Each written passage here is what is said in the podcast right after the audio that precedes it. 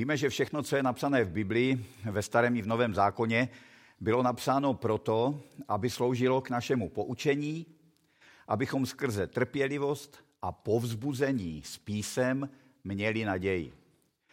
Takže to je z Římanům 15. kapitoly, tady tohle, tenhle ten verš, a říká nám, že všechno, co čteme v Biblii, má sloužit k našemu poučení, povzbuzení a k tomu, abychom měli naději. Tak jež by to dnešní slovo eh, nám eh, tyhle ty věci přineslo. Eh, uvedeme se do kontextu, budeme mluvit o výjití Izraele z Egypta. To je příběh, který všichni známe.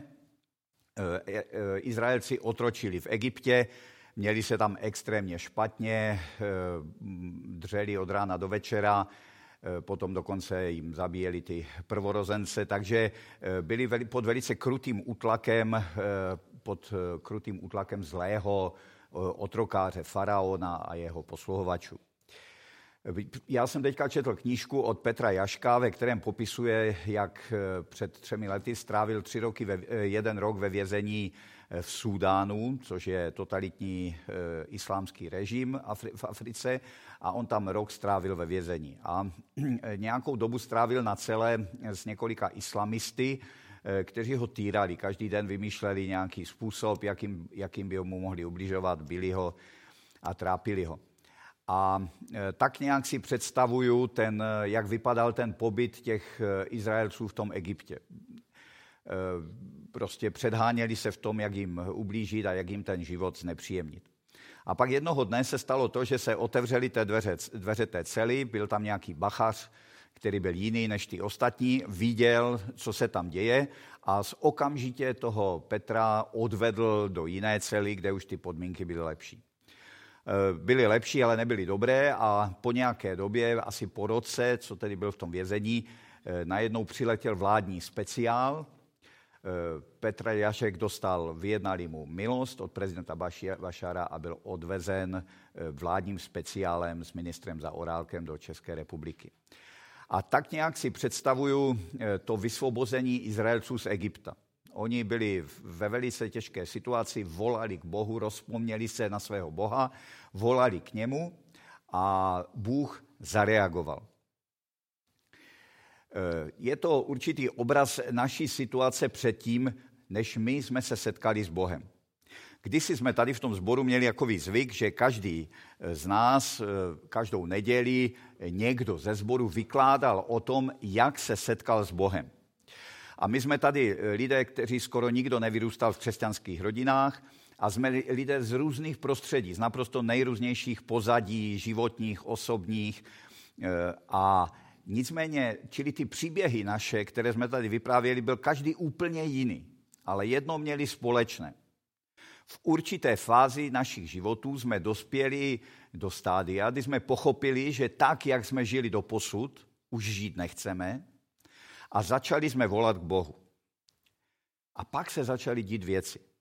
Protože když voláte k Bohu, Bůh zareaguje a Bůh začne jednat.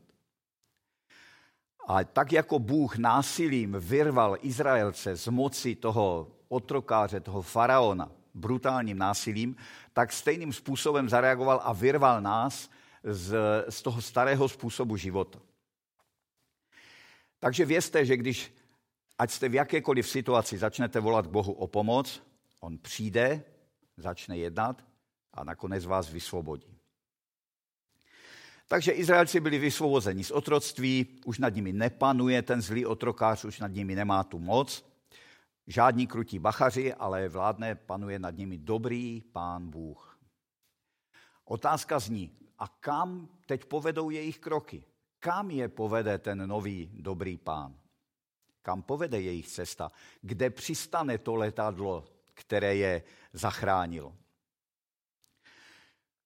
Kam zavedla ta eh, boží, eh, boží vedení, kam zavedlo Izraelce?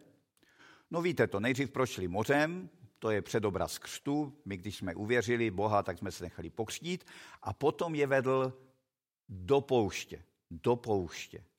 Ne na Havaj, ne k bazénu, ale do pouště. Bůh byl s nimi, staral se o ně, ale pečení holuby jim v poušti rozhodně do pusy nelétali. Takže Bůh, když k němu voláme, zareaguje na naše volání, vysvobodí nás z toho starého způsobu života, přenese nás z království tmy do království svého milovaného syna, ale život v tom království není jednoduchý. Ostatně Ježíš vždycky v, tímto, v tomto způsobu, tímto směrem varoval svoje učedníky, svoje následovníky. V, v, třeba v Markovi 8. kapitole je napsáno, že si zavolal zástup těch, kteří ho následovali, se svými učedníky a řekl jim, chce někdo jít za mnou, ať zapře sám sebe, vezme svůj kříž a následuje mě. Čili říkal, ano, pojďte za mnou, je to to nejlepší, co můžete v životě udělat. Ale to neznamená snadný život. Život křesťana není snadný, Ježíš nás na to upozorňoval a my s tím musíme počítat. Další otázka je, když tedy ty Izraelce byli zachráněni a byli teďka v té poušti, kam šli, kam jejich život směřoval. Protože náš život je jako cesta. Náš život také někam vede, má nějaký cíl. Naším cílem je nebe, ale to teď chci pominout. Eh, máme i jeden takový hlavní životní cíl a tím je naplnit boží vůli pro naše životy. A eh, Bůh má pro každého života plán. Eh, Bůh má pro každého člověka životní plán. Má plán pro to, co má připraveno pro jeho život. To, že jsme se narodili, to není vůbec náhoda. A to, že jsme se narodili teď a že žijeme zrovna tady v České republice, třeba v Ostravě, to není náhoda, nic není náhoda. Bůh má pro nás plán a chce si nás použít. A cílem života, plánem pro Izraelce bylo, aby obsadili zaslíbenou zemi. Takže já se ptám, jaký je plán pro náš život? Proč nás Bůh zachránil a kam nás vede? Zachránil nás proto, abychom mu mohli sloužit a abychom naplnili to, co pro naše životy má. Každý, jak jsem říkal, život každého z nás je jiný, takže i ty plány jsou jiné. Ale dají se zhrnout pod takové zastřešující slovo, naším cílem, naším plánem pro náš život je, abychom sloužili Bohu. Takže Izraelci eh, vyrazili do té zaslíbené země, aby naplnili ten plán, dorazili k těm hranicím, začali to tam zkoumat, zjistili, že ten plán je perfektní, že ta země vypadá skvěle, ale zároveň zjistili určitou zkušenost, která mě vždycky znovu šokuje. Zjistili, že ta země není volná, že je obsazena. Že tam bydlí lidé, že tam bydlí nepřátelé, že tam bydlí lidé, které je třeba e, jakoby vytlačit, které je třeba, tu zemi je třeba obsadit, násilím obsadit. A e, z toho zase vidíme zajímavou věc. I když nás Bůh zachránil, i když nás vede, i když má pro nás nachystaný ten plán, není automatické a není lehké, že ten naš, náš životní plán dokážeme naplnit.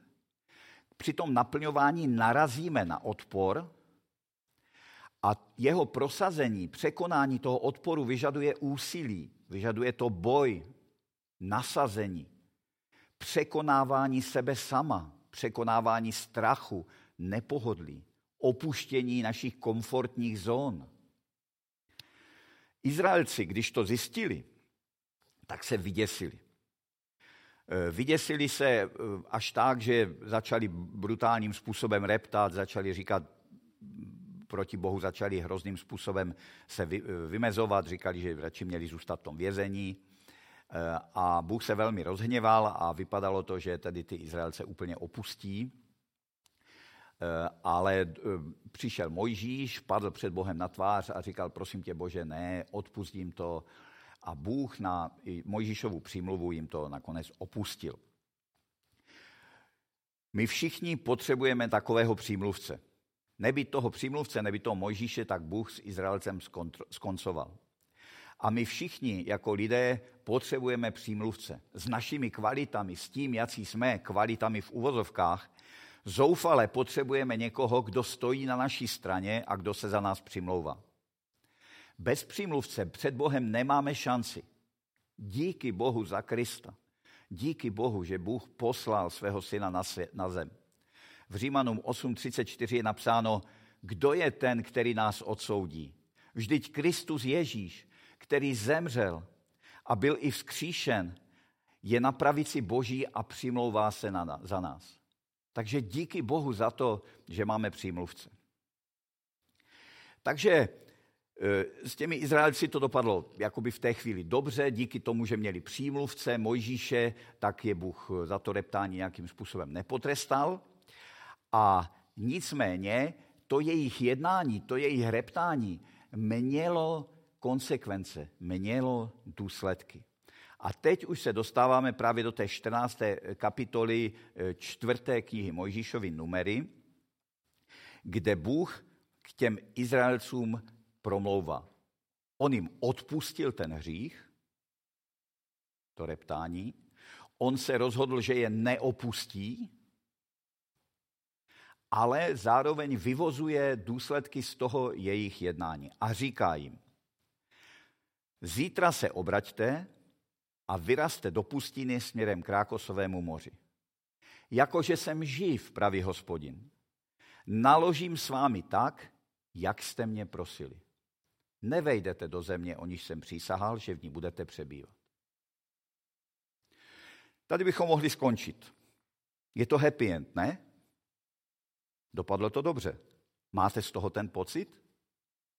Cítíte, že to vlastně všechno dopadlo dobře? Bůh Izraelce neodpustil, neopustil. Bůh jim odpustil jejich reptání. A dokonce vyslyšel jejich prozbu. Oni řekli, my tam do té země nepůjdeme. Tam je to příliš nebezpečné, tam je to příliš těžké. Nechceme riskovat naše životy, notabene životy našich rodin. Oni dostali, co chtěli.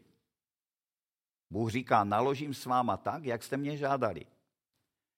Ale všichni cítíme, že to není žádný happy end. Že je to katastrofa.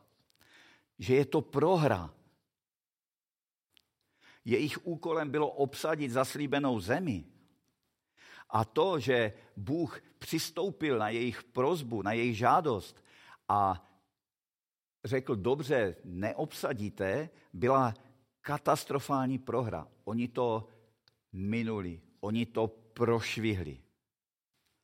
Reptání a strach můžou i u nás způsobit, že mineme Boží vůli pro naše životy. Jestliže naše představy o tom, jak by měl vypadat náš život, získají přednost před tím, jaké představy má o našem životě Bůh, může dojít k katastrofálnímu, fatálnímu minutí se božím cílem pro náš život. To neznamená, že ztrácíme spásu. To neznamená, že nedojdeme třeba do nebe. Ale je to strašná škoda. Je to, je to hrozná prohra. Víte, to, že my nenaplníme tu boží vůli, neznamená, že ona se nenaplní. To, že ti Izraelci neobsadili tu zaslíbenou zemi, neznamená, že se nenaplní Boží slovo. On ji někdo obsadí. Je to v tomto případě ji obsadila další generace. A stejně tak to, že my eh, odmítneme, že se cukneme a odmítneme eh, plnit, eh, plnit boží, plán, boží, boží plán pro náš život, to neznamená, že boží plány se nenaplní. Oni se naplní, Bůh prosadí svoji vůli. Ale my z toho, budeme, my z toho vypadneme. My ztratíme tu možnost se podílet na, božím, na, božím, na božích plánech pro tento svět. Poslední věc, kterou chci zmínit, je, že jeden z důvodů, proč oni odmítli tam vejít, bylo, že se báli nejen sami jít do toho boje, ale zároveň se báli o svoje rodiny, o svoje manželky a o svoje děti. Oni říkají, ty naše manželky tady všechny ty naše rodiny tady popadají v pustině a zahynou. No a teďka vlastně, když Bůh je, je, je vyslyšel a oni se mohli vrátit do té pouště, tak najednou už to nehrozilo. Žádný boj nehrozil, oni mohli každý den večer být v klidu se svýma manželkama, popíjet někde prostě víno, mohli se věnovat východě, výchově svých dětí, mohli je vozit do těch kroužků, prostě uh, mohli, mohli se jako plně věnovat svoji rodinám. Ale bratři a sestry, je to to, co chtěli? Je to to, k čemu byli stvořeni? Mohli se z toho těšit? Notabene, mohli si jich ty manželky a ty jejich děti vážit? Vždyť jsou před bojem. A stejně tak je to s náma. Když my e, mineme, když my jako odmítneme vstoupovat do těch bojů a do těch věcí, které pro nás Bůh má, kvůli tomu, že se chceme věnovat svým rodinám, že se chceme věnovat své kariéře, že se chceme věnovat čemukoliv jinému, tak Bůh řekne, no dobře, tak se věnuj. Ale je to, je to prohra, je to, je to minutí. Slyšel jsem, že v Americe, když eh, před druhou světovou válkou dělali nábory branců, eh, odváděli lidi do války, tak eh, prostě když do městečka přišli ti branci, ti, ti, kteří odváděli ty vojáky, tak odvedli všechny a někdo třeba měl nějakou zdravotní potíž nebo z nějakého důvodu ho neodvedli, a že často ti chlapci spáchali sebevraždu, protože, eh, protože nemohli unést tu hanbu, že zrovna oni jako jediní nebyli, eh, neby, se nebudou účastnit toho boje a budou sedět doma a budou prostě eh, budou sedět doma, když ostatní budou bojovat. Co pak jsme na světě proto, abychom se měli dobře? Co pak kariéra, rodina, manželství, děti, sport, nebo cokoliv jiného jsou nejvyšší hodnotou? K čemu je nám pohodlný život, když jsme minuli boží vůli? Možná jsi byl členem církve a už nejsi. Možná se věnuješ ženě, dětem, kariéře, zábavě. Ale chci ti říct, že to není to, k čemu jsi byl stvořen. Chci končit eh, citátem od Giuseppe Garibaldiho. Je to nezvyklé, není to, eh, nebyl to nějaký křesťan, byl to italský revolucionář, který žil v 19. století. A on přišel jednou do nějakého italského města a viděl, jak se tam poflakuje mládež. Jak tam prostě se potuluje mládež, nemá co dělat, tak posedává, popí, baví se. A on za nimi přišel a řekl, pojďte za mnou. A oni mu řekli, proč bychom měli za tebou jít? Co nám nabídneš? A Garibaldi jim říkal, nemohu vám nabídnout pocty ani peníze. Nabízím vám hlad, žízeň, nucené pochody, bitvy a smrt. Ale milujete-li svou zem, tak mě následujte. Víte, jak to dopadlo? Zvedli se a do jednoho šli za ním. Nebavil je ten pohodlný, ale bezsmyslný život. Ale Kristus nám nabízí víc než boj za nezávislost Itálie. Kristus zve za sebou lidi, zve každého člověka, každého z nás za sebou, aby ho následoval, ale zároveň varuje. Říká, chce-li kdo jít za mnou, ať zapře sám sebe, vezme svůj kříž a následuje mě. Bratři a sestry, vážení přátelé, tohle má smysl. To je životní výzva, kterou stojí za to následovat navzdory všemu nebezpečí, všemu nepohodlí. Kristus nás zve ke statečnému, dobrodružnému životu křesťana. Amen.